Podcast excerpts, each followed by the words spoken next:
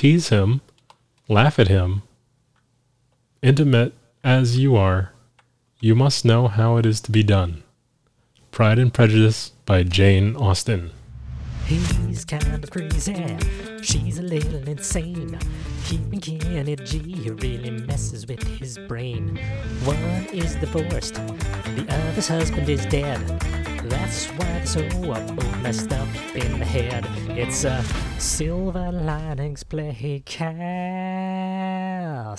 Oh, yeah. Hello, everybody, and welcome to the Silver Linings Playcast. I'm your host, Jamie Ward, and as far as I know, this is the only podcast solely devoted to talking about Silver Linings Playbook, the movie, and the Silver Linings Playbook, the book. Today, we have a very special guest. We're starting a small mini series of episodes. We've been doing the fan fiction, but we're going to be moving into a mini series that I have called the Silver Relationship. I messed up the own my own name. The Silver Relationship Playbook. And what I'm going to be doing is interviewing couples about a couple very interesting points that I have made about the film and want people's opinions. Uh, we have a super super special guest couple. Uh, one of my best friends in the whole wide world and his girlfriend, who will not actually be on the the podcast, sadly. But um, what they don't know is I'm just going to interview him like she is. Too. That's what's going to happen. Uh, I do want to make one small little preface to this.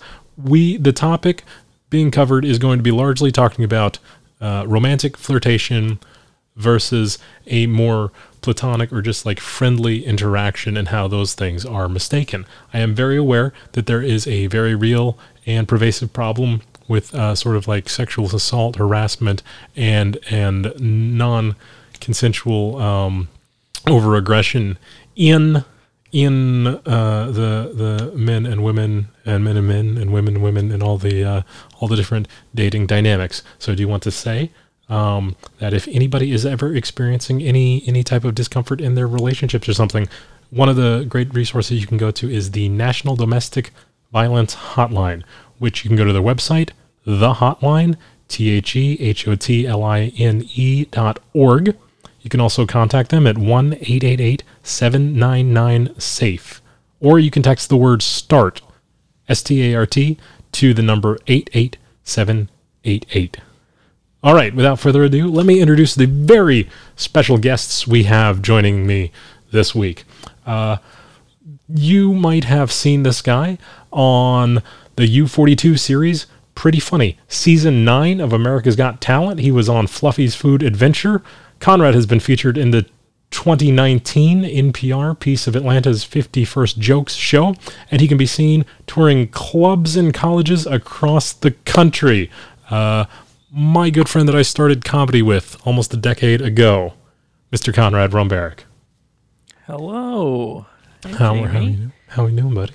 I'm doing great. I am uh, enjoying. I enjoy everything you've said so far. Awesome. And with him today, not actually, but in spirit, is his real life girlfriend, Danielle Redding. And uh, her intro, because one, she wasn't going to show up on the podcast. Um, uh, Danielle is dating someone who can be seen on U42 series Pretty Funny, season 9 of America's Got Talent, and he's been on Fluffy's Food Adventure. Her boyfriend has been featured on the 2019 NPR piece of Atlanta's 51st Jokes show. Danielle can be seen accompanying Conrad at clubs and colleges across the country. And she is real. I just want to make sure that everyone knows because I know that probably anyone who would be listening doesn't believe it. But I do have a girlfriend. That would be very convenient um, if, if we had just held interviews like this the whole way. It's like, yes, we're our girlfriends are in the room, but like, uh, like, like, uh, I ha- I have one in the room too. No, I'm just kidding. Of course you do. I'm very lonely sitting here. Uh, actually, I got two two stacks of uh, the audio dampening foam that I don't have up, but they are stacked up right next to me. So if I sound good, that's why. You sound great. Thank you. You sound so good. I feel like I feel like you're looking so good. Well, I'm I'm excited here because uh, you guys um, are a real life couple, and Silver Linings Playbook is one of my favorite. It's it's considered a romantic comedy, I think generally, genre wise, even though I think there's arguments that could be made, it could be totally different kinds of um, conventions that it fills Yeah, as well. You guys watched it together, didn't you, recently?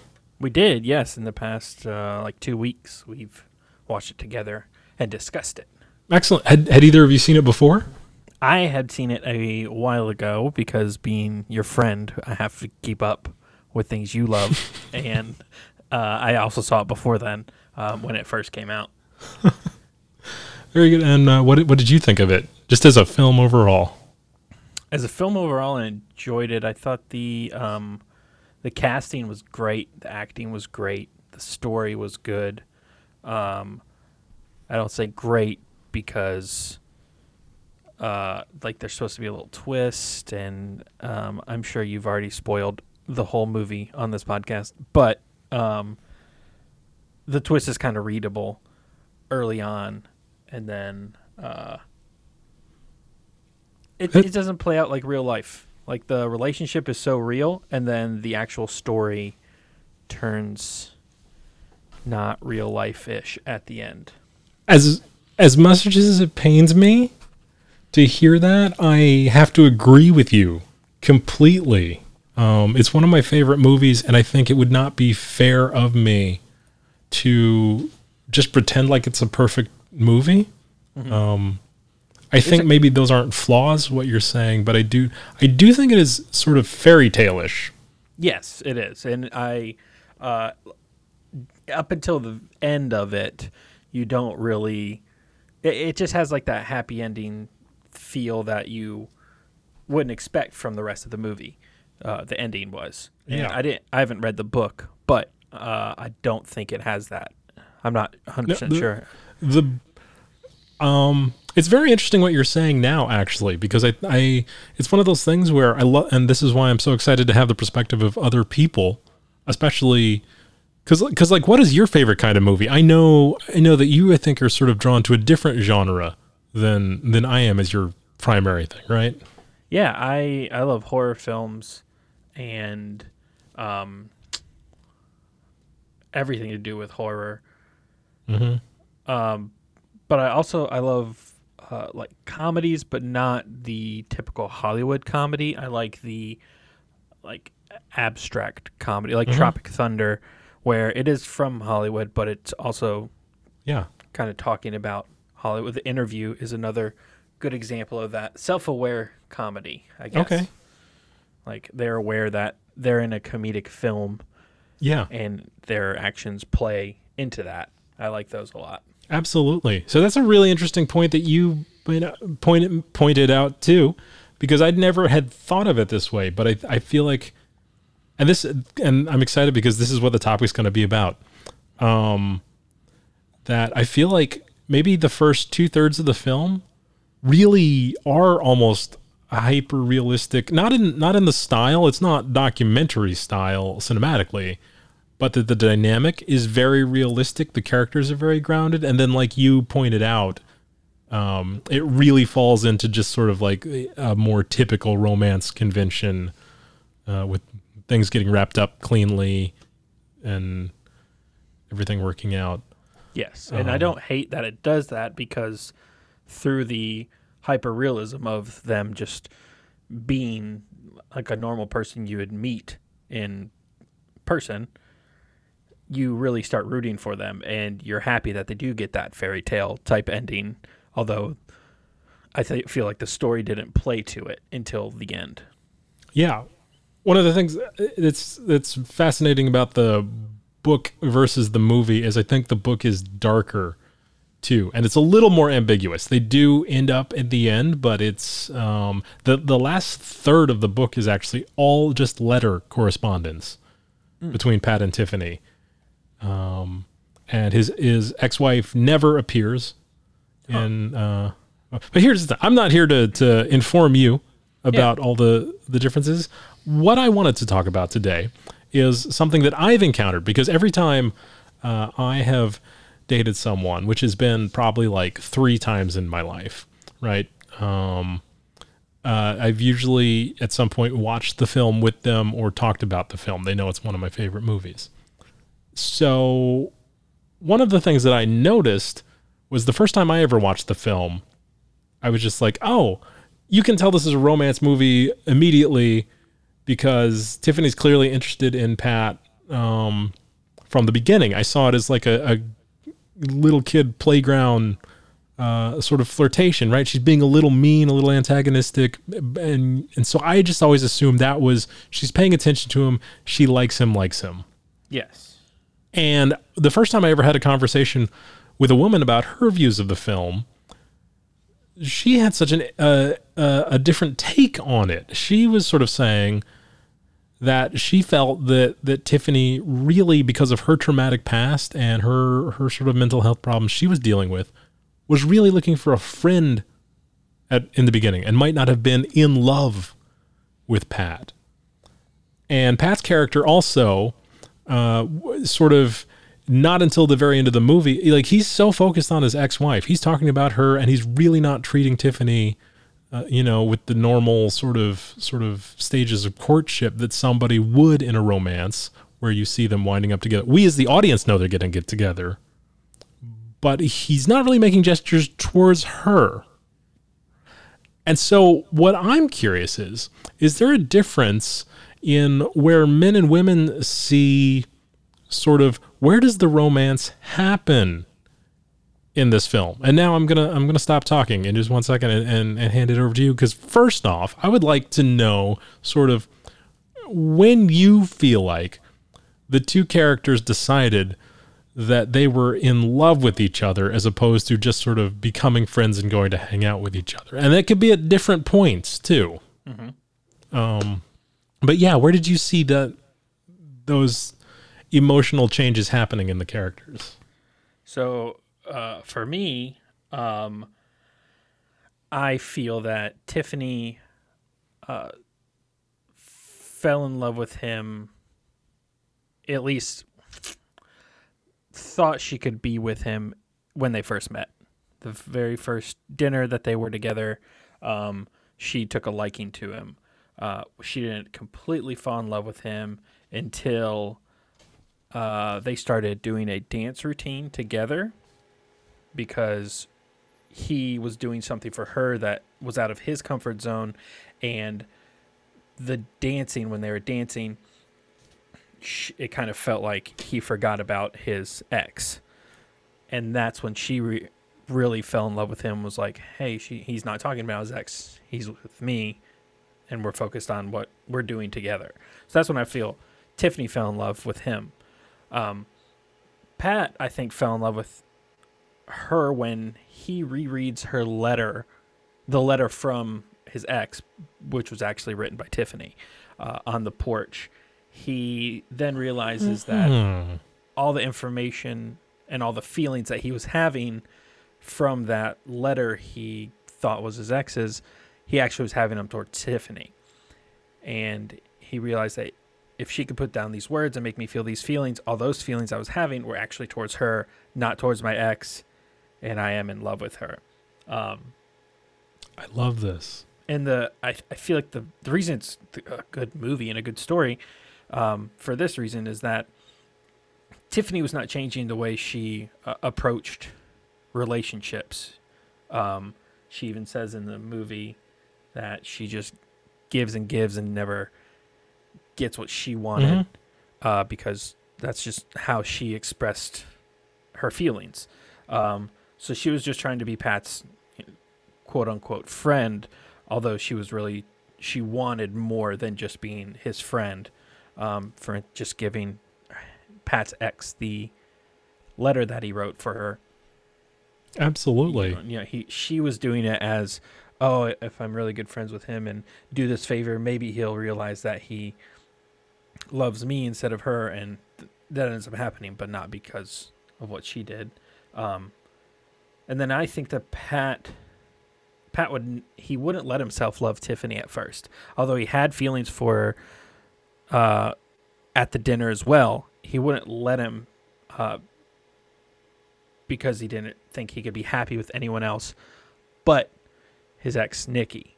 Um, then he then he read it and he read the, le- le- the he reread the letter and um, you know realized that he has had he has have been feeling having feelings towards Tiffany, not Nikki, and that's when he kind of let himself go and get over his ex and finally fall in love with Jennifer Lawrence Tiffany. I love this. I love that. This is great because I've this, I've had this conversation with numerous people, sort of in, in preparation to bring them onto the podcast, and, and and I've gotten so many different answers on when and where. But I, but there is sort of some general places too, and and I think um, I think there's really strong uh, arguments to be made about both of the points that you picked out. And what I like is that you you sort of have a a reason, and it's almost I mean as a writer, because you and I are both writers too, and study the craft of storytelling, uh, TV and film writing and story structure. The fact that both characters might make that sort of realization to themselves or that emotional change at a point where there's also a plot point where they're showing a value to the other person Yeah. as well. And you identified the, that event and that change and that offer in both of those characters. and they were And- both kind of they were in different relationships or different points in their past relationships like tiffany uh, her husband died so obviously she couldn't try to get back with him so she ended up sleeping around the office um, that she was at and getting fired and all that stuff um, so she dealt with her loss that way and then that her getting over that and and uh, growing uh, not away from her husband because her husband died, but Mhm. you know accepting the fact that he's no longer here, um, put her in a different place when they first met, when Pat and Tiffany met, so that she could uh, love Absolutely. Pat a little earlier, and Pat Absolutely. still had that that pu- that pulling on him, that string from his ex. That you know, there's a possibility maybe they could, maybe they couldn't. Um, so that's why he waited so late into the movie to actually fall in love with her, as opposed to when she did. point out a couple things too. One that I find uh, probably hitting a little too close to home too, maybe. uh, about him not admitting to himself that maybe he felt these things before he was sort of ready to even acknowledge Yeah, that um but also at the dinner too. At, at their first meeting there was an element of attraction whether whether if it was friendship whether it was two people sort of having that initial chemical physical primitive oh this is a pleasing looking person whether their personality meshes or not. There there probably had to be some element of that there. Um yes. I or mean, it they bonded over the, you know, the medication they were taking. uh, well that's how we bonded too i think Well, right. yeah, that's because we were selling each other pills. we were just trading them like Pokemon cards in the in the uh You got a Parking lot of Butrin, a- bro? Give me that Xanny. um right. So now uh before I I want to find out um well okay and then another thing I just want to confirm with you that I'm very excited about is that I think uh, I think generally we as men uh, agree both in life that it probably happens often but identifying through the movie too that Pat probably was feeling a romantic connection, even if he didn't acknowledge it to himself, because you put that point later in the movie than I would have. Um, but uh, he probably fell in love, love with Tiffany earlier than she fell in love, love with him. Now, now, now let me preface this again too. I think let me say there's there's two stages that I'm going to make up with no psych- psychological or sociology background on this. Um, that a character or a person would get to a point where where basically they've opened themselves up to be in love with a person. All the all the connection is there and they could fall in any moment, but they haven't made the conscious decision to mm-hmm. yet. So maybe even if Pat's conscious decision comes later than Tiffany, I feel like maybe just as a man that he had all the pieces in place where he probably would have just like really quickly Had Nikki not been in the picture? Well, yeah, but then that wouldn't be the story. That would that would be that would just be two people love at first sight, which is not what this story is about. It's about Pat and Tiffany trying to find love, even though Pat is not ready to get over his ex, and Tiffany is still trying to figure out how to be in love and get what she wants out of that relationship. Now, don't you go and have better analysis of my favorite film than I did because this is this is episode 56. and considering that I do one a week, that means this has been over a year. But it is it is why I wanted to bring other other voices on um, to keep bringing out different wonderful things about about this movie. So now, before we go into the uh, women's perspective on this film, I want to ask you some questions about. So, how long have you and Danielle been in a relationship? We got together right before the pandemic started. So we got together December fourth or fifth. It was that night, so we don't Ooh, we don't know exactly what day. um, so December fourth, fifth of 2019. So over a year and a half. All right. So, so can I can I get into it with you? Can I ask you some uh, not not intrusive, but just some some personal feelings questions? Yes. Uh, so so uh one is sort of like i want to ask you guys about your relationship it, with the same sort of framework that i'm i'm looking at this film with uh when did you sort of get the feeling that you you had more than a a friendship feeling for danielle It was the our first date uh, when I was and we we met online, so we chatted beforehand. mm-hmm. Um, but it was our first official date, um, where we we ate at Pita. We ate Greek food. ooh Um, where I really thought, oh, I could be with this girl. that's awesome And- that's beautiful Uh, yeah, it was. The rest is is history, as they say. Do you know? Um, do you have you ever had the conversation, or do you know when she had those feelings, or did did she come in with the same hopes and feelings that you did? It was earlier than me. Um, she said that she told her friend she was going to marry me when we were just texting. Whoa. Um, and uh, it was we knew each other three years, about three years before we actually met up for a first date because of the, you know, Tinder and all that. We, um, Well, I should have asked those other questions then too, because that, that- yeah, I'm a terrible interviewer. This is my first like, time.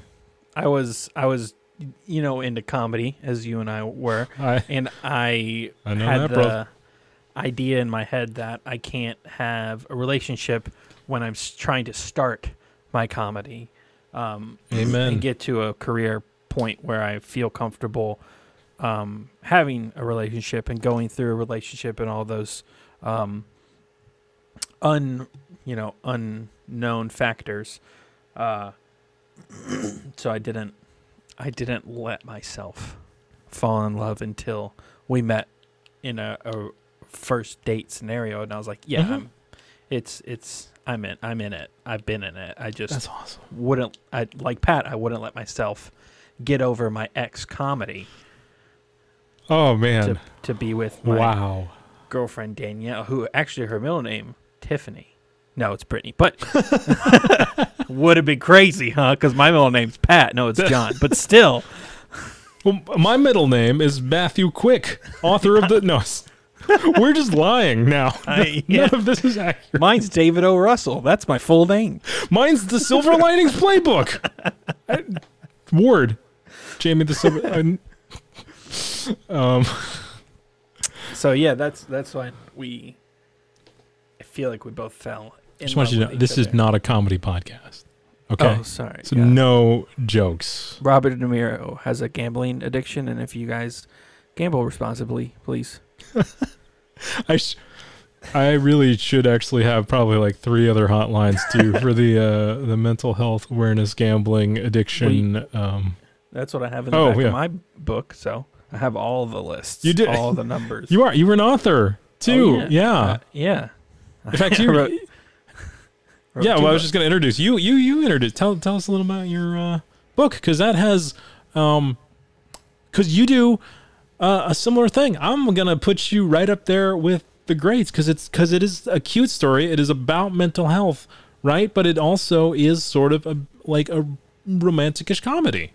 Yeah, it's uh, the book is called Mind Over Matter, Mind slash Matter. Um, you can find it on Amazon. It goes through a back and forth.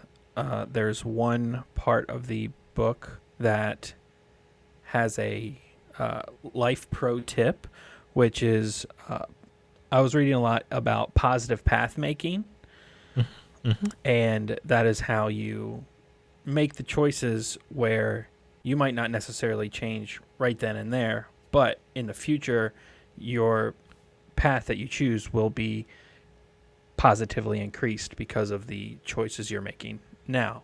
It's like that thing where you, you know, everybody says if you go back in time and stomp on a butterfly, you could change all of history, but nobody changes little things about themselves now and thinking that will change something drastically in their future. Um, Wow.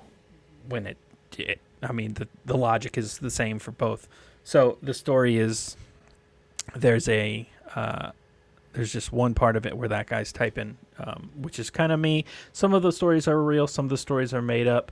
Uh, I never had a pet rabbit, although there is a pet rabbit in the book. Um, and then the actual rom com of it uh, is about a guy who is in a store meets this girl, kind of like uh, Eternal Sunshine of the Spotless Mind esque, where she is very open with him, and Mhm. he's kind of like, okay, thank you know, it's nice to meet you, um, and then they go through a beginnings of a relationship, and then at the end is it is something that I won't spoil. I'll let you guys read the book. Uh, it's very qu- it's only 100 pages, pretty quick quick read, but uh, yeah, Awesome, and it is it is a great read. He uh, he I was one of the first people that that uh, got to see a copy, Mind Over Matter, and check that out on Amazon. We'll plug it again at the end. Um, and I have a so poetry book that I wrote that because I read Bo Burnham's poetry book, and I was like, I guess anyone can do it. So then I did one, and yeah, well, that's okay. I was I was gonna make a joke about, uh, but then I was I did the same thing. I listened to a bunch of other podcasts, and I was like, oh well, I could. I could do that, but your book has sold more books than my podcast has been listened to too. that's only because I bought them and bought them myself, and then sold them at a upscale price at my comedy shows. Absolutely. I So, signed them. So contact me at the um, Silver Linings Playcast at gmail.com if you would like to purchase a copy of this episode marked up for way higher than it is being produced Signed. for. We'll sign it for you. We will sign the podcast. Jamie, Matthew, Quick, Silver Linings Playbook, Ward, and Conrad, Tiffany, Pat, Robert De Niro, Ron Barrick. Chris Tucker. Chris-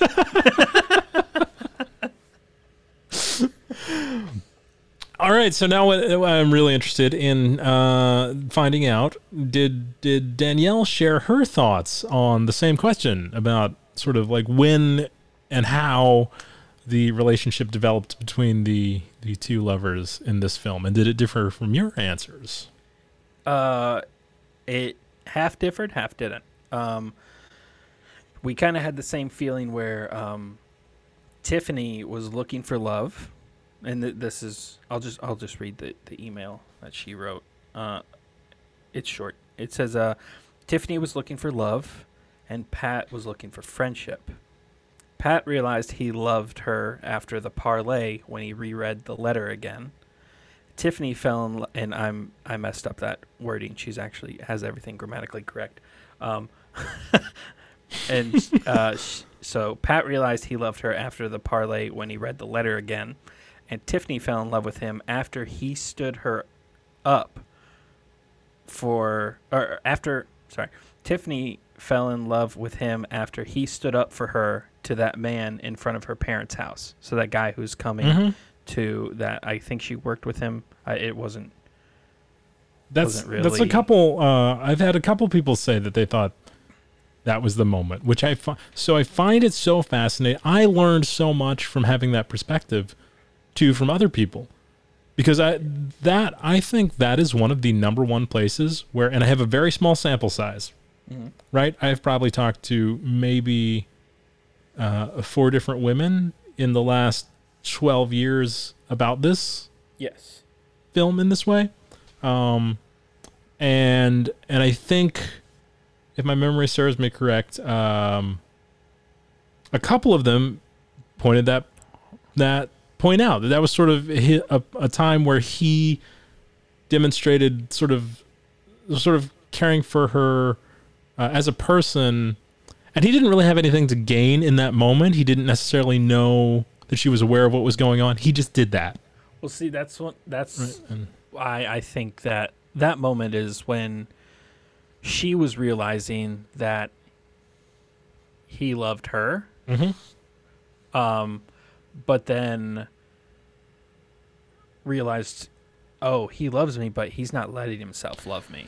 So that's why when at the parlay, she kind of goes a little too hard on him and says some things that I don't think she, you know, would have said otherwise. Oh my goodness, this is a whole new dynamic you're Um, you're adding to this now because I had never even considered this. When Yeah. does the when does one of the people realize the other person is in love with them? I'd never even And considered maybe- that. For the, and maybe Pat rereading the letter that's both the same where he realized, oh, I, I do love her, and if she was doing this for me, she obviously loves me. Okay. So that is that's fascinating. So let so let me go over this because I'm because what I'm so interested in, and I guess interested is probably the most used word I, I have when I say this. Um, which is ironic because I don't think anybody would have any interest in this whole concept It's a of a good silver lining play playcast.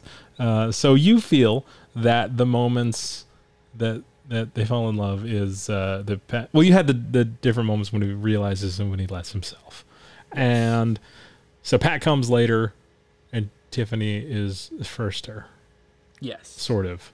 Um, okay, now th- I was actually uh, just listening yesterday to a uh, Twitch streamer who was talking about uh, doing a talk show where and and she was talking about um, similar topic, not Silver Linings Playbook, uh, because So not as good. yeah. We would probably already be married if there was anybody that was uh, had a full time Silver Linings playbook. No, there you know there's plenty of radio shows and TV shows. It's it's relationships are hardly a topic that are untouched in in the entertainment and informational world, right? But but in her call in show, uh, she was was making the point that that um, there were studies that said men will often have the potential to fall in love with within maybe a very short span of time. Mm-hmm. Uh, maybe maybe know that they're in love or be willing to make that commitment, even if they if they're not going to, even if they're going to let it play out over a longer courtship. They sort of chemically know that within maybe the first two weeks, and that women may in fact take a little longer. Do you believe that that in general? in neither of us being a doctor or scientist know that that is correct or do you feel that it is a different it is opposite or equal I feel that that's correct, which is why that this movie, to me, is so good because the opposite happens to me. mm-hmm. Um, I think it's, it's also has to do with uh, generally men. The first thing they notice about someone is how attractive they are, so the man will fall in love, want to be with that person sooner than, and and will be willingly willing to act on it earlier than the girl. yeah I mean, I think we're we're looking yeah. for fewer things, and I don't want to get too deep into uh, relationship topics on that level. Because well, I'm I'm not telling you you not to. I'm saying my expertise is this story, these characters. Yeah. Um, you know firsthand, my expertise is not in people, emotions, or relationships. it's definitely in relationships like this one. Yes, so this is that's the danger of, of having my first guest for this miniseries be someone who who knows me very well and has seen my last uh, decade of behavior and decisions. Um, Well, you were a former teacher. So, well, that's that's how we met, right? You remember uh, when at Georgia Tech. Yeah, and you were taking my my uh, intro to to literature class, and I told you all about. Uh, I was trying to make a Dead Poet Society joke, and I I don't remember that movie. Walt Whitman. Yeah, Which, oh, Captain, my Captain, do you know who that poem was about? I have no idea who it was about. Abraham Lincoln. Come on. Was it really? Yeah. That's what it was about. I know so little about history. I know he's on the penny and the five dollar bill. Walt Whitman is, and um, no, I'm. I'm just- Abraham Lincoln's on the, the yen. which how you know about my money? Uh, That's Korean. are you telling me? I don't know. Am I? I don't, that's why we don't do this over Zoom. So nobody know. Yeah, why? Um, nothing. Nothing's been said so far. Uh, is factual. Yeah. So the Korean money is the won, by the way. is it? Mm-hmm. So could you have a five one dollar bill? You can have a five won dollar bill. you can have a hundred won dollar bill if you want. Do you, uh, do you know what today is? Yes. Today, according to my social media uh, calendars, It's the 21st. today is National Hot Dog Day. Oh, I had hot dogs last night. Before or after midnight? Uh, probably both. I don't know what you're supposed to do. Like if you have to celebrate by doing these things on the day. I, um, the only reason I I know this though is because I was told it was National Hot Dog Day by a specific franchise that I follow on all social media accounts, Portillo's. Oh, I had Portillo's last two weeks ago. I had it two weeks ago. Two weeks ago. Yeah. Oh, the Florida one. yeah, the one in Tampa. So lucky. Uh, You introduced me to Portillo's, Yes, and I don't remember which trip. Do you know? I mean, it, it clearly we were. it was Somewhere. Chicago. Yeah, it would have to have been Chicago. Yeah, That- it was that a would- Chicago trip to, um, Zany's in Was that St. Charles? St. Charles. Yeah, Was that was that where you guys went to go get Chicago style pizza and I we did. We went to. was trying to be uh, funny and went to Olive Garden and I think we went to Giordano's. No. I think it was Giordano's. I fe- it feels like nobody will call us on on that. Yeah. And if they do, good. We got a, a listener. There's a new Yeah. listener. So pl- hey, hey, if if you know that we did not go to Giordano's or if we did go to Giordano's, uh, make sure to contact us at the Silver Linings Playcast. I don't remember if there's a the on my email or not. Nobody's ever used it. Um, let me Yeah, check. it was Giordano's. That's right. Okay, and it is just Silver Linings Playcast at gmail.com because it's already a really long name for an email thing. All Well, right, so, so SLP was taken. I kn- most three letter acronyms are, especially the good ones. Yeah. XXX at gmail.com. Well, I do want you to know I do own the domain Comedy Pornhub. And why are we not doing that? which goes directly to my comedy website where you can find Oh. all of the stuff that I don't do anymore. I thought a I thought a browser opened up on my computer. That was you. Yeah, no, that was me. That was definitely on this end. You know, I, I've, I know that I'm, I'm becoming more mature and and focusing on my work more, and more, because when I type P and O into my Google search bar, the first recommendation that comes up is actually Podbean. What The- is mine? P O. Mine's point65.com. I don't know what it, is that a gambling thing. No, I wish. It's uh it's for air traffic. Oh, okay. Okay. So so gambling with other people's lives. Yeah. Not really. you know you're you're trained to to not do that. Oh, that's right. Okay. Yeah, yeah. You're right. Uh, Yeah, I only gamble with paper money. And even then, it's not gambling. Have you ever made 'Cause a I'm having fun. No, I have not. yet? Seems I like don't really- fun. though. It does. I, am just not a big sports betting guy. Which is interesting because you like sports I love sports. and you like bet. And I, I've never done it, but I love the idea of sports betting. I feel like there's that that would just add a, such a fun element to Yeah. something that's already fun. Well, I'm worried that betting on sports will one increase the enjoyment of the sport, but also uh, branch out into other sports that I am not currently following. Like I, I follow hockey, and I just got into basketball this year um, because I, I during the during COVID I was playing basketball on my uh, PlayStation and just started enjoying basketball more. So those are the only two real sports that I actually follow now. Mm-hmm.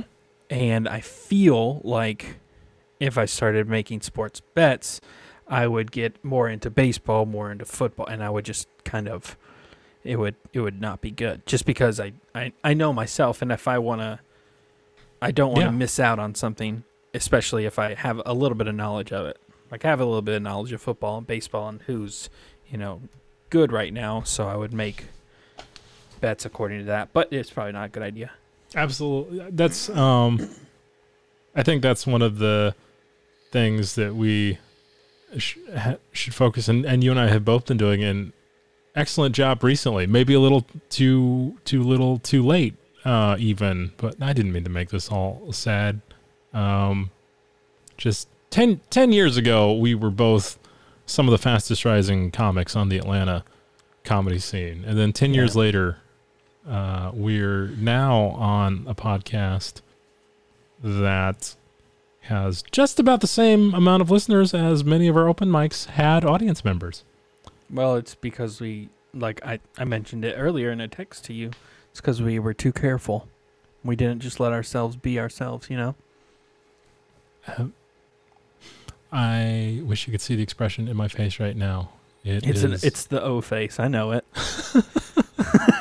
it's the same face you had when I made you uh, cabbage soup for the first time. you you we've had so many firsts. Yeah. COVID exposure. That same trip, probably. That well, absolutely. I think I think we were with the patient zero. maybe. I say maybe, like probably.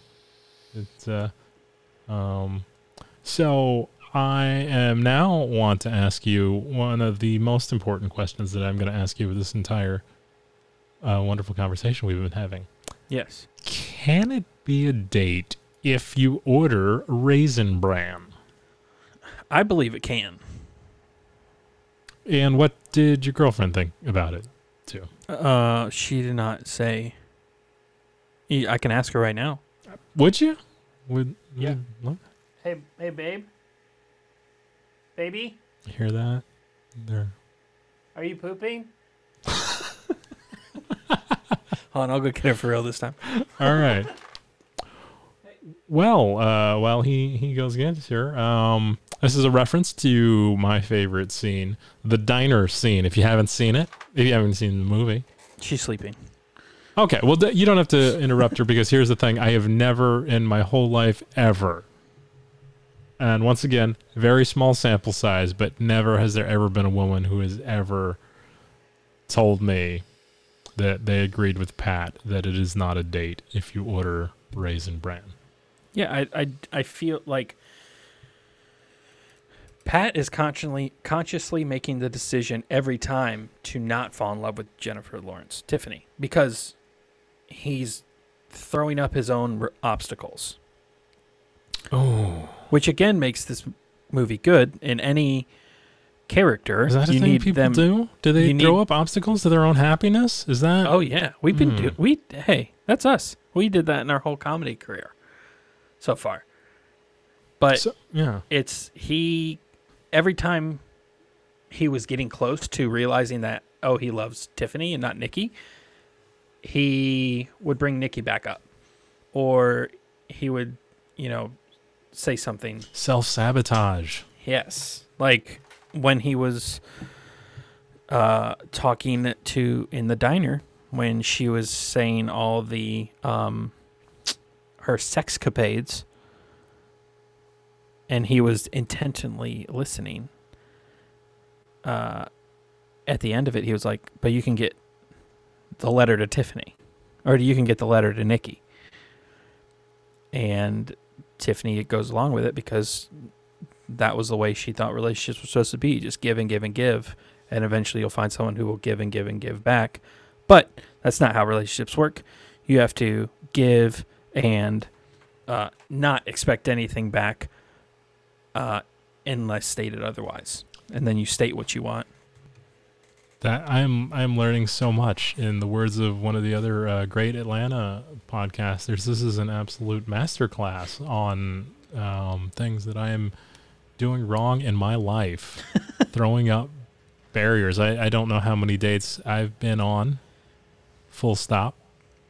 Uh, that I have probably thrown up my own barrier when things are going well, and then, you know, uh, I will just bring up this movie too many times.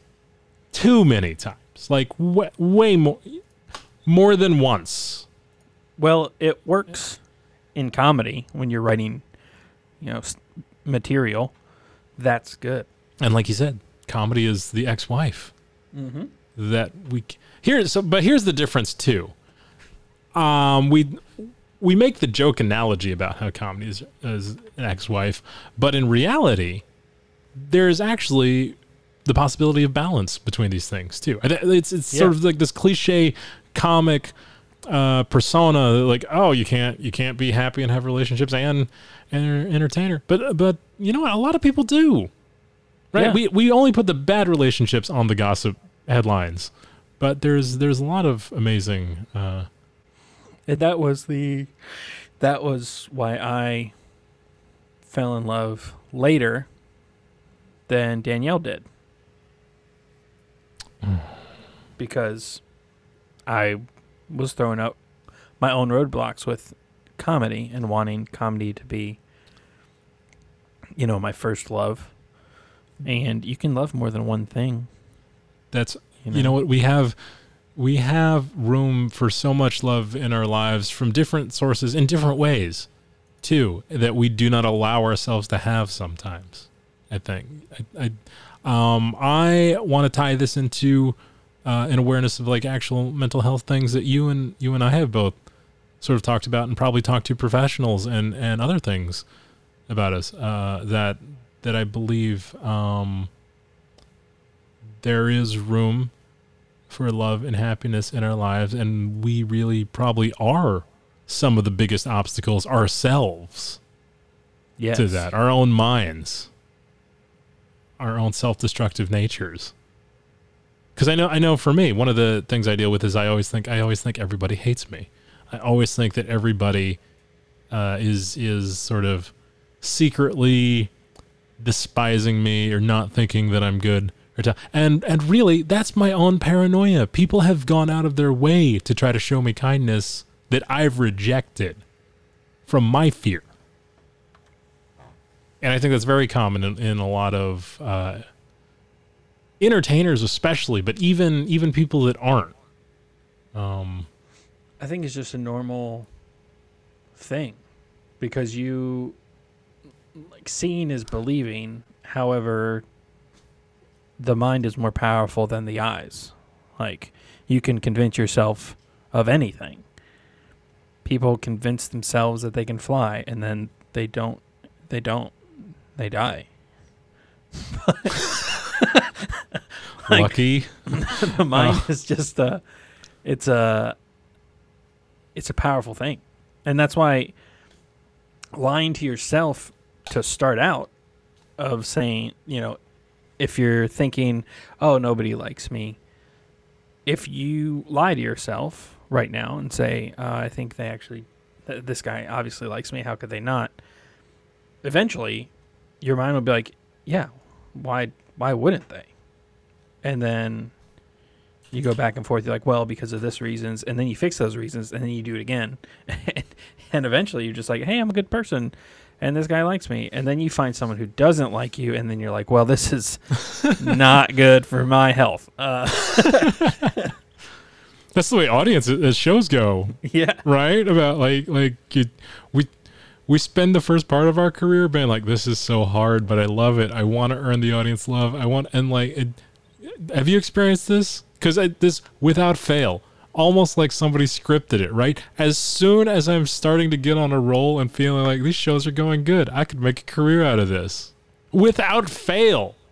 That next show is going to be that audience that humbles you. Oh yeah, and it's.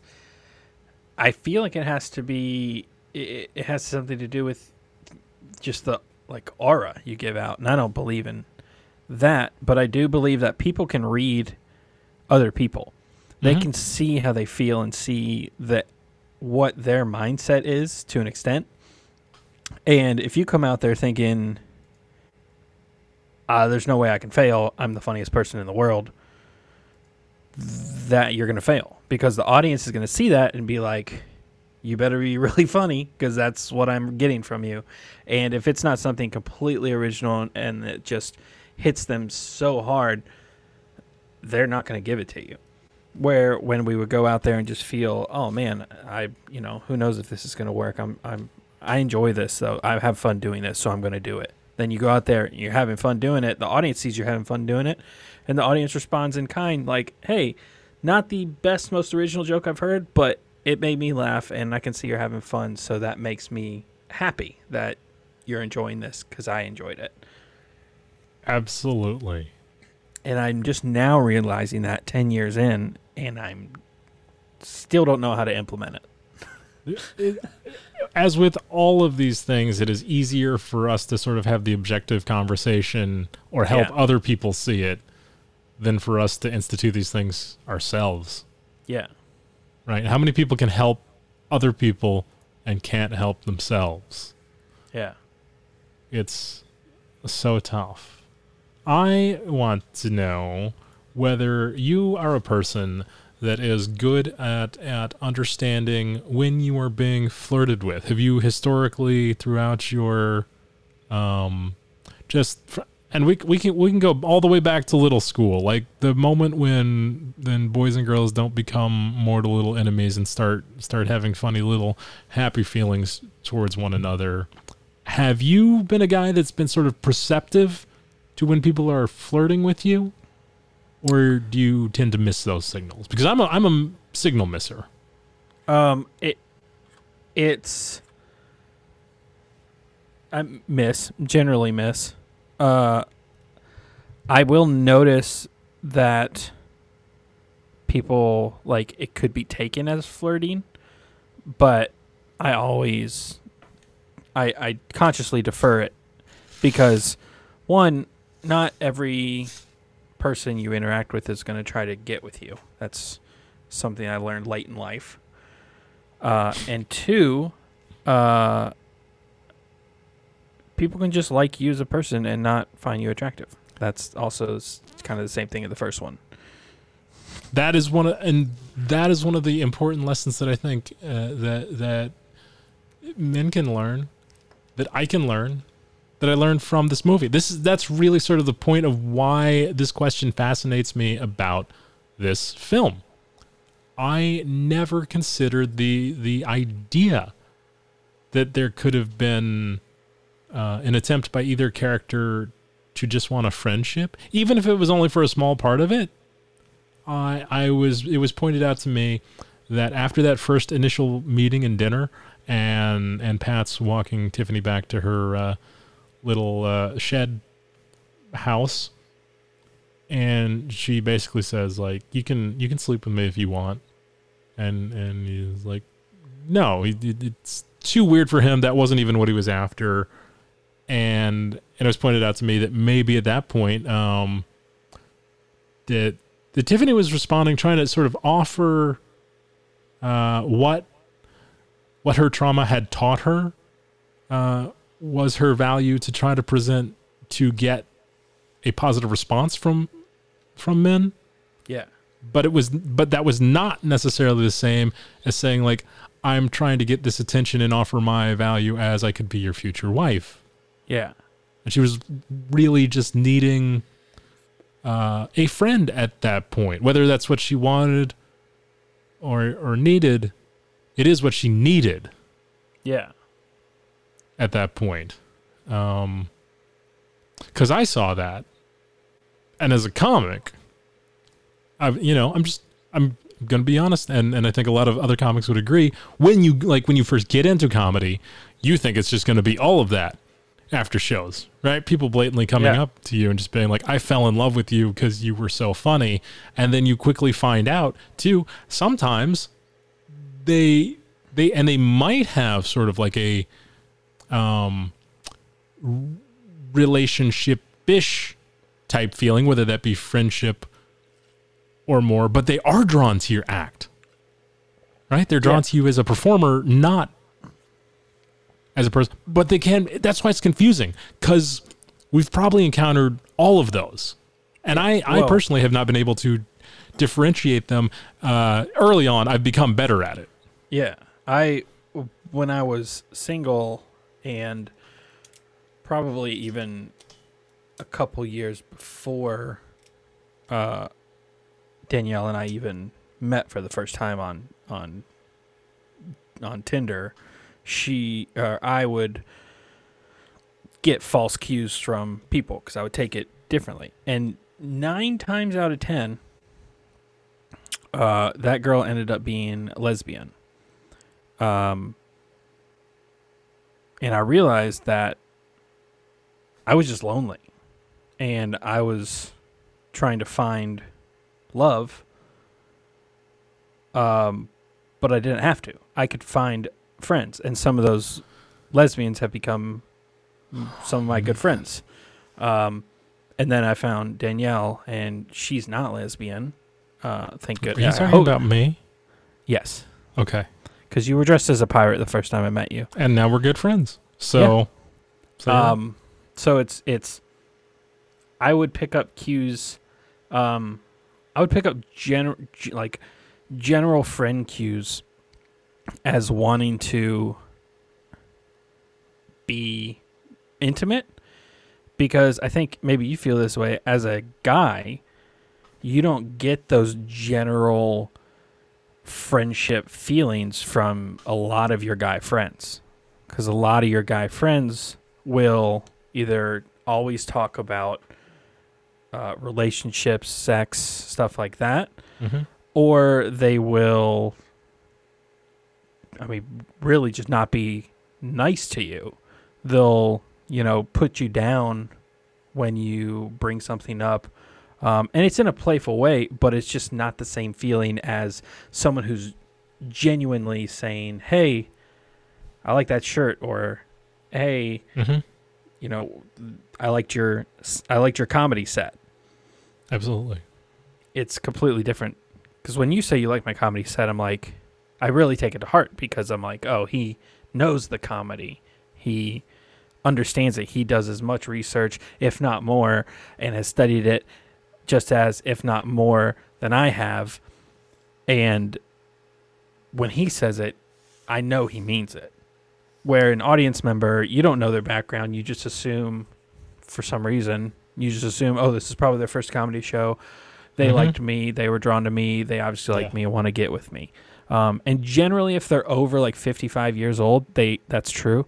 Um,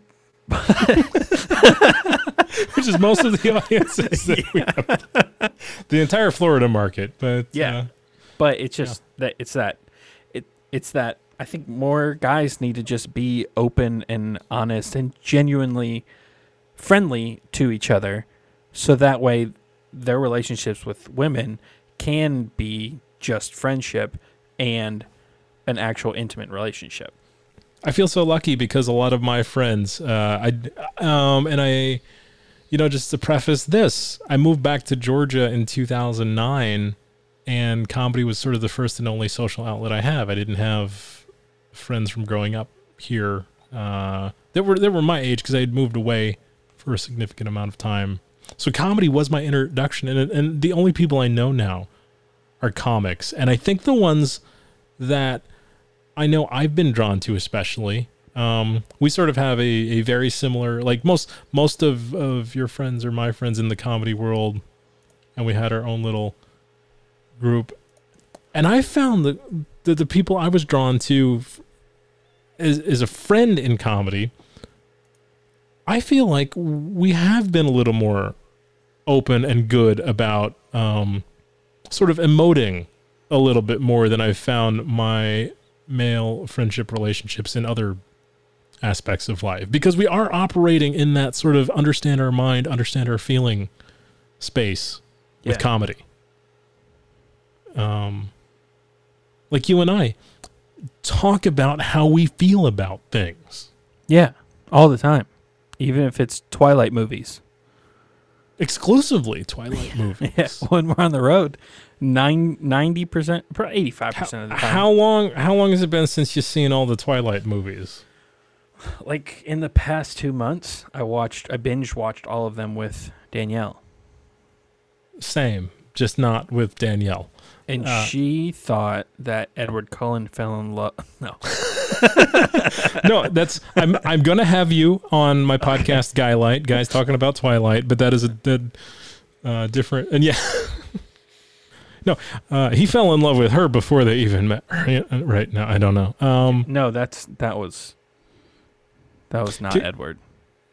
can we talk about the ending though? Because here's the thing, I because you and I had watched the first one and then so many parts of them Yes. and are different. I felt like I had seen all of them, and then I actually sat down and watched them in order, and I was like, "Oh my goodness, I think I've seen the first one, and then I've only seen the part of Yeah, one of the others." because we would never when we were on the road we would never sit down and put in twilight we would get into the hotel room uh, make love and then twilight would be on the tv That's how we summoned it too. Uh, yeah our that's how- passion would just turn on the, the television. that's how everyone To- summons it I yeah, I thought that's exactly. Um, but yeah with the let's so I need to let's talk, about, the end. ending yeah of the saga mm-hmm. because since I just caught up and just for the first time now I'm seeing it uh, like 10 years after the thing came out, I have nobody to talk to about it. yeah The um i do that a lot with a Little- lot of where- popular things werewolf dude is just gonna fall in love with the vampire bit. Is that that made me so uncomfortable. I was on I- board with the whole thing. I was making mansplaining type excuses for every problematic thing that happened in the series until the end. And I just Yeah. lost it. I couldn't well um yeah i kind of feel like that um I mean, that- where were you on in the well one did you have any problems with the series up until that point? Because i think there was a lot of problematic things. Yeah, I mean the the series is, you know, not um perfect by any means. Um, i don't think it started off badly though. Yeah, and I'm, and and you know what? I'm actually going to say from a storytelling perspective i don't think it's bad i think it was like kind of written correctly for what it was yeah, i think it went went off the rails a little bit yes, because as I actually think it's it in ways it's less creepy than a lot of the vampire things. There was a lot more sort of uh, intent for consent in in the first one. Like Yeah. Dude doesn't want to turn her. No, I th- I feel like it started like that's. I I have not read the books, uh, all of them. I've read a couple, uh, but I have not read all the books, so I don't know if that's this just coming through in the different media. Mm-hmm. But I feel like with a lot of movies that have a lot of series that have multiple movies, like Twilight, Harry Potter, the first ones are very intriguing because the world building is so good. Mm-hmm. Um, you're learning about you know these these vampires that are different. They glisten in the sun. They don't blow up. Um, they, you know, the the werewolves um, are kind of like this the Native Americans that uh, you know there's just a whole there's a lot of different information and details about the world that's interesting, and then you put the love story in there and that you know progresses the rest of the story, but then halfway through they're like hey we have the world we have the story that's pretty much already complete um what are we going to do and they just kind of throw wrenches in it Absolutely. No, that Ah. is that is so perceptive. but i um as far as the ending which which ending are you talking about are you talking about i, I know I'm talking about the. You know, I'm kind of talking about the whole Breaking Dawn Part Two yeah, as a whole. yeah I would. Well, let me tell you where I lost it. uh-huh All right. Uh, as as many people may know, no, as as three people may know, I am working on editing my own paranormal romance vampire novel. And one of the things that that I've been made aware of is if if I'm marketing my book towards uh, women reader demographics primarily, to to make it a romance and not make it too actiony, right?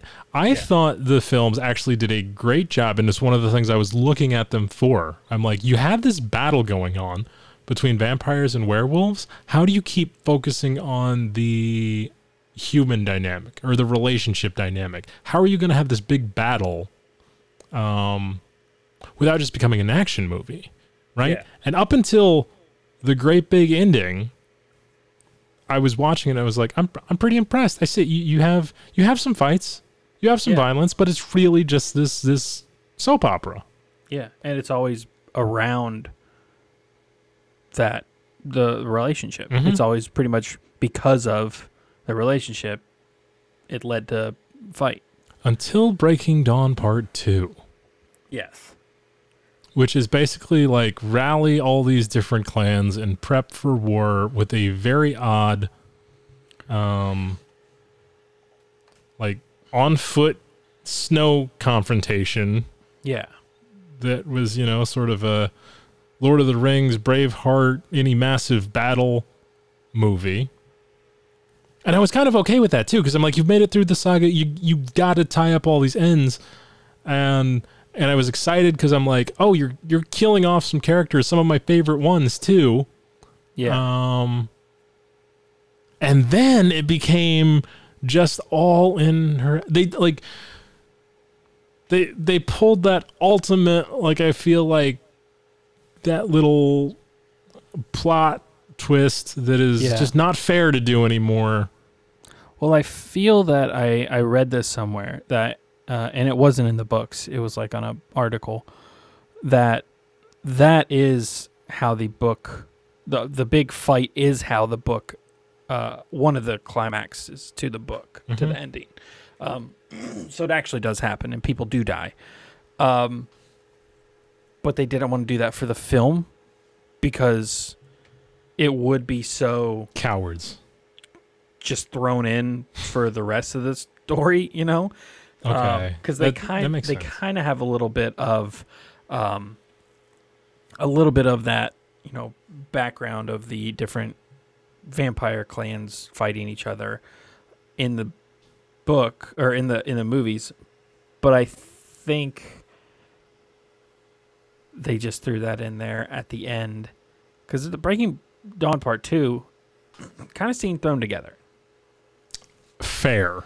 Um, it just seemed like they were like, "Hey, we're ending this, um, let's make sure we put in something that will appease the people who are diehard readers, um, will appease people who are um, just movie goers, and kind of appease people that will do both. And there's going to be people that are that'll hate it and like it, and there will be people that uh, will like it but also hate it. So Well, I guess we've reached the Breaking Dawn part two of this podcast then.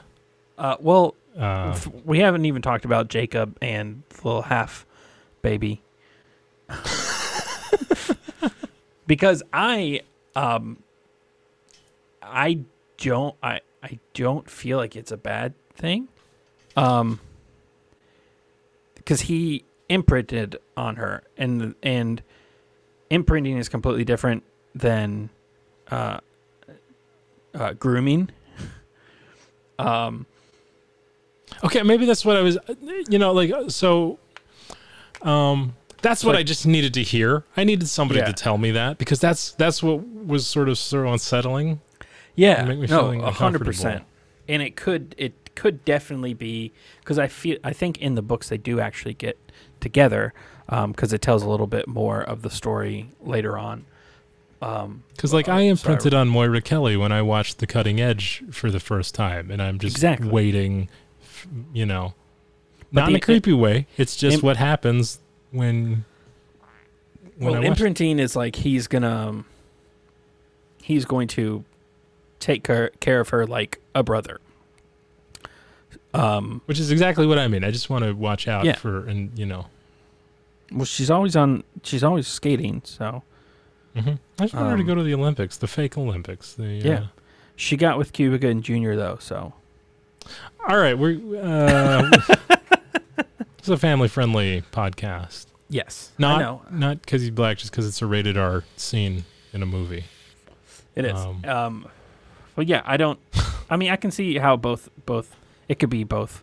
You know, it could. It is a little weird, uh, because it, she was a baby, and they're like, "I'm gonna take her, and we'll be together forever." I feel like I'm that's one of those things probably explained better in the book too. That that was a weird Yeah. like they were just um it just happened really quick and then there's sort of no explanation That's, and then Bella's like just said, like you imprinted on my baby and then uh you know and then they just wind up at the end in the final scene it's like oh Yeah. they're just all hanging out now Like, Yeah. uh, But that's what I feel is a little. do you think do you think the series did uh did Jake dirty with the whole so I had uh, a, a conversation and we're gonna need to get him on this we should all have the conversation uh, with our mutual friend Nick Casano who has Mhm. been on previous episode as well and one of our writing partners I had a talk with him uh, in an unofficial capacity where I was saying it's supposed to be a love triangle story but I feel like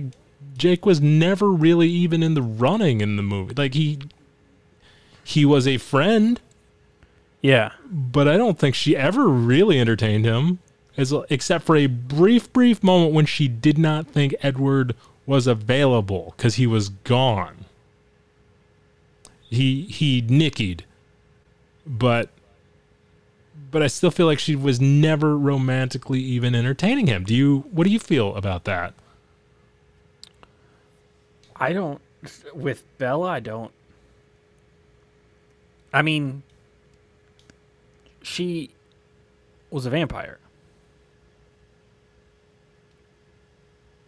But but She But do you think there was ever a point in the series where she could have fallen in love with Jake? Do you think she ever was in love with Jake more than just a friend? Uh, honestly, I think she. Uh, I don't think she was ever in love with him. I don't either, I- and, and so I felt that was a little uncompelling after the first film because he wasn't i- barely in the first film. He wasn't important. It was just the the Edward. Uh, you know, is she a danger to the family?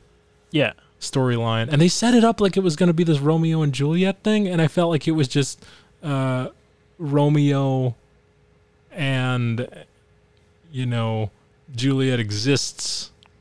Oh no, I mean like Romeo and Juliet are, are together, but it's like the Capulets and the Montagues aren't really Yeah. the plot. I don't know how to explain it.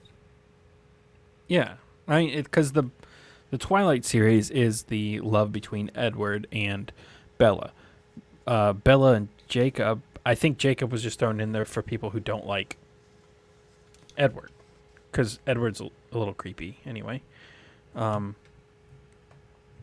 He was until I started watching him in other movies, and I'm like, I get him. yeah, he's so he was in Harry Potter. Robert Pattinson. He was in Harry Potter too. No one remember him. No one remembers him from that. That's kind of crazy. Yeah, he was in the two real the Harry major. Um, I again just like in the past two months watched all of them with Danielle. So when does Harry fall in love with? I don't even know the characters' names. Um, I, I think Alan Harry- Rickman. Oh, uh, first time he meets him. yeah, Is there? Uh, actually, I don't even know. Are they too young? Is there a love story in Harry Potter? There might just be a. wi- I I don't even know what There they're is. about. there. I know is. there's sports. Well, it's weird because uh, I mean it's not weird, but Harry, um, or Hermione and, and Ron get together. Hermione and Wait a second. and I do know um, those characters. Ron, the redhead guy. Yeah, No, yeah. They are you get together. serious? Yeah, Like together, together, yeah. Like like for real, like have kids and stuff. Wait, Um, all the way through the end. all the way. Like it way. happens. It happened. They're in it. Wow. And plot twist, Okay. Harry gets with Ron's sister. Is I might have to watch all these movies now, and and will I find this more problematic than I find the the Twilight? rom- Well, that's the weird, movie, man. you realize that Harry is not. Um, Harry finds Hermione attractive, but he doesn't have those um, relationship Do they flirt? her. Uh, not really. okay, Um, so he just finds her physically attractive, but he they don't really mesh. Yeah, Hermione and uh, Ron. Harry's such a good friend to Ron. Ron um, states his like for his liking of Hermione, and so Harry's like, "All right, that's your girl then." Really? I'm not gonna go after. Yeah, um, but then again, plot twist. Ron thinks Harry's trying to get with her, and then they get into they're in a tuffle, and then, but it's it's it's actually. It's a good. We should do. We should do more We movies that are not romance related, but have a romantic element in it, and then we break down that romance. I you know what? I have been searching for basically anything else to, to discuss on these podcasts. And that is a great That is a great idea. So what is your favorite non-romance film? Gary Oldman. Good choice. Mine Ah. is uh, probably Donald Glover or um, I was going to say Matthew McConaughey, but I was picturing Jeff Goldblum in my head. I'm not sure why I Yeah. got them confused. Well, because nobody told you to drive a Lincoln before you were a scientist at Jurassic Park. That- well, Welcome to Jurassic Park. It's Yeah. always just sitting there ready to go. I know it is. you probably have a, a, a stream deck with just those buttons on it. I'm th- I I should get a whole stream deck just for using as a Jurassic Park uh, sound. Sound. cl- Is is there a romance? Okay, so so does Dr. Alan Grant Mm-hmm. fall in love with the Raptors before the Raptors fall in love with human flesh or not? I don't. Uh, no, Alan Grant likes. Um, Wait, let's play a different game. How many characters, full character names, do you know from Jurassic Park? um, Dr. Alan Grant. Um, It's for Um, 24. I've never seen that movie. Uh, It takes a whole um, day to watch. I should know a lot more. I am embarrassed to how many I I still know, and I haven't even seen the movie in decades. How I many just, do you know? So let's Let's go through. I don't. I don't know them all. Okay. Um, I know uh, Alan Hammond uh, owns no, the park. that's wrong. Is it wrong? It's John Hammond. John Hammond? Well, then let's not even. I think I must know an actual Alan. That's. I think that's why I messed that up. Uh, Yeah. But okay, I'm gonna get some more though. Okay. Uh, Ian Malcolm. oh, that's the only one I didn't. That's Jeff Goldblum. Uh, now I'm doubting all of my Jurassic Park knowledge. Uh, Ellie Sadler. Yep. Um. Uh, now I'm blanking. Oh, uh, Robert Muldoon was my favorite character. Who's Um, Robert Muldoon? He was the clever gal, uh, Hunter. That that was wait. Is that his? It's not the Actor. His character's name is Robert Muldoon. Who's Um, the actor? Nobody knows. this is uh, Jason Statham's dad. It kind of looks like him. Dennis Nedry is yeah, uh, Dennis is. Yeah. is the guy. Um, I guess I don't know. Okay, so you know where I'm getting this from? Where? I just remember the action figures commercial, Ah, okay. But I, I screwed it up and I thought the first guy's name was Alan. I couldn't even get that. That's an embarrassing. Gotta Oh. learn how- I remember um, the guy that Dennis meets. Oh. Sta- his name is Dodgson Oh wow! because of the Dodgson, Dodgson. We got Dodgson here line. I remember that, but I don't remember his full name. I, I really Robert Muldoon was the only one I was. That was the flex I was trying to make because he was my favorite character. Um, also, I'm I'm not saying I had all the action figures. I only had Robert and Alan. Um, Yeah, and Donald. Donald is one of them. I think Donald's the lawyer Okay, because I like remember that's- John Hammond. was the kid Uh, named Tim? Yeah, no idea Tim what and, his- Tim and Lex. Oh yeah, ooh yeah. We're reconstructing this. We're writing Jurassic Park right now. Well, you remember after after Alan gets back, right? And then he gets arrested on a DUI, and he had to do community service. yeah, Uh, that's what that's what Orange is the New Black is about. is. I never watched that. I uh, was looking through Netflix and I it popped up on my like things you like new series type things, Mhm. and I was like, oh no, did they make another season?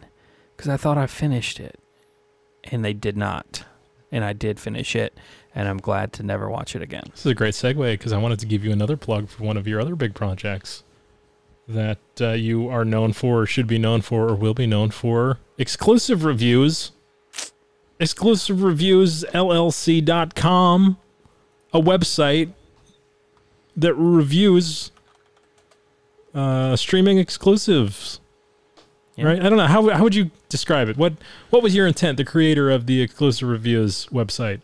Uh, my intent was to uh, shine light on some of the unknown original streaming media because they're I mean they're pumping out content. It's Mhm. it's crazy, and yes, they'll have your like The Office. They'll have your classics. They'll have your TV series and movies uh, that you want to see on the streaming service, but the originals that they're pumping out are some of them are good. What are some, Some of your of favorites? Um, I liked. Uh,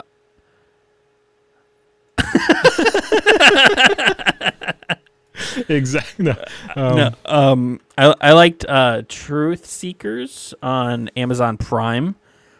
Uh, that's one of my Okay. uh, favorites. That's um, Nick Frost. You introduced me to that. and That's yeah, solid. I I liked it a lot. Um, just I I like that duo.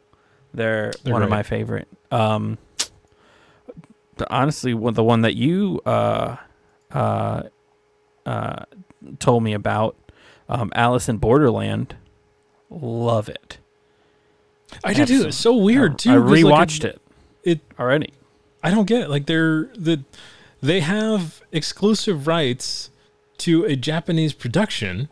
Yeah.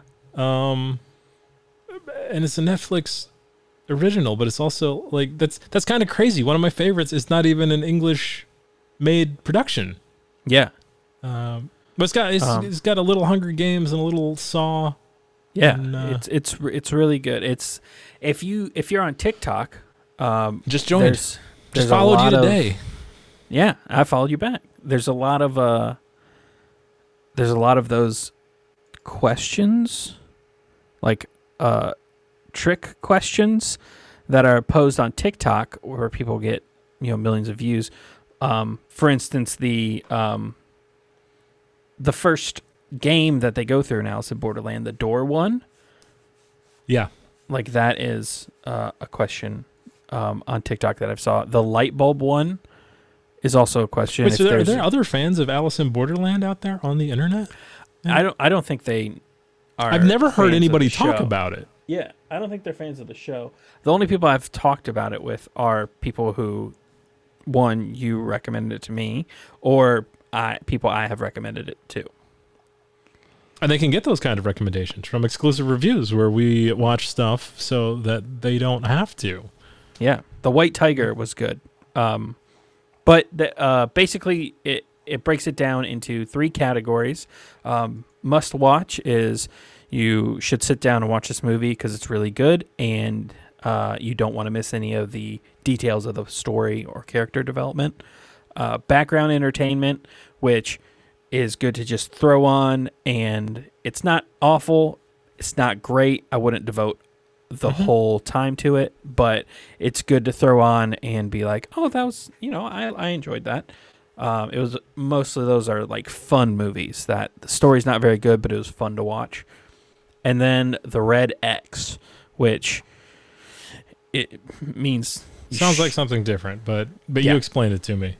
Yeah, the red X is just you have you can watch it if you want, but you might like it. However, there's not there's there's big enough plot holes or there's big enough um, things like acting something is wrong with it so much that it's not worth a watch. Peaky Blinders, that's one you talk about a lot. Is that an exclusive? No, Peaky Blinders is is called a Netflix exclusive, although it airs on BBC Okay, that's So Netflix, it's a Netflix exclusive in the United States. okay. But you're talking about exclusives that they actually made, so it's not just things they have rights Yeah, to. like- and you do all the services, right? Not just Netflix. Yeah, Netflix, Amazon, Amazon. Prime, HBO Max, Hulu. Um, I don't. I I, I think there's a couple. other- Peacock, Paramount I, I don't do. I don't do Peacock. Discovery Paramount. I- Network. those are Oh, uh, those aren't real. None of those are real. those are new enough. I haven't. Well, Discovery it's not, but um, I haven't done those uh enough, or I don't subscribe to them, so it's difficult for me to watch those. Um, uh, Disney Plus as well. Disney Plus. That's the Yeah. that's The crazy. Mighty 'cause- Ducks.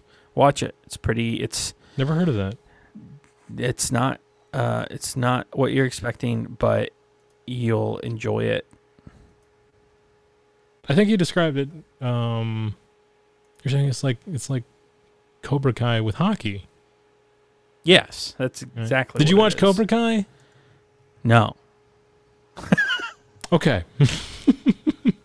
I only did because everybody was watching. If I got peer pressured into it, and I thought I liked it, and then as soon as it finished, I was like, "Did did I like that? Or was I just I?" That's like the most peer pressured I've ever been to watch something. It, it was during the middle of the pandemic too, though. I think. Yeah. So Yeah.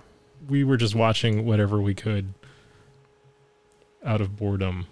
Um, yeah. now I just watch everything because all our things got canceled and stuff. Okay, here's a fun fact. Did you know? Do you know what breakfast cereal is prominently uh, featured in a scene in the Netflix original The Irishman by a character who was also in Silver Linings Playbook, and that same cereal features Yeah. from. Yeah, it was Raisin Bran, and maybe- it was Robert De Niro. I guess I really did not pose that question with enough variables. to- You pretty much gave it away. yeah. But you probably I could have just said which cereal, and you could have Yeah. given. Well, The Irishman was good as well. was it? I only actually watched up until about half. It was long. I'd like to finish it at some point. Yeah.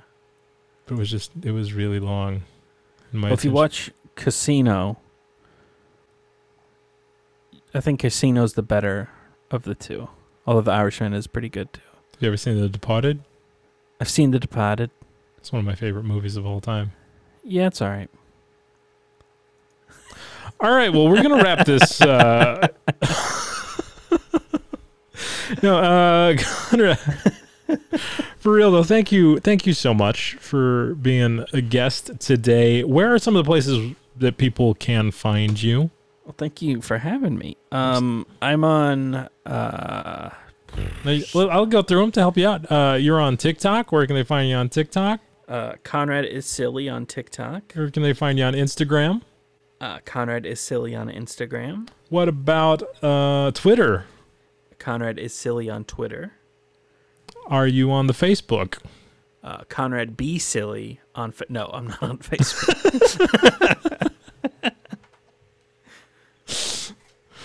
That's fair. That is fair. I just rejoined myself recently. Well, thank you so much. I hope you had a good time. I hope we can get you back on uh, Guylight, which is actually going to be a real podcast coming out soon. Uh, Guylight, guys talking about Twilight. Definitely, and I hope to have you on my podcast soon. Uh, the Conrad Bromberich Show with Conrad Bromberich. I would love to be on the Conrad. Bro- so many words. Yeah, no, Um, it's actually five words. I wanted to talk to you for like a half an hour more. It's just like I can feel myself losing. Uh, The audience. it's, I you know, like any great comic, we know when to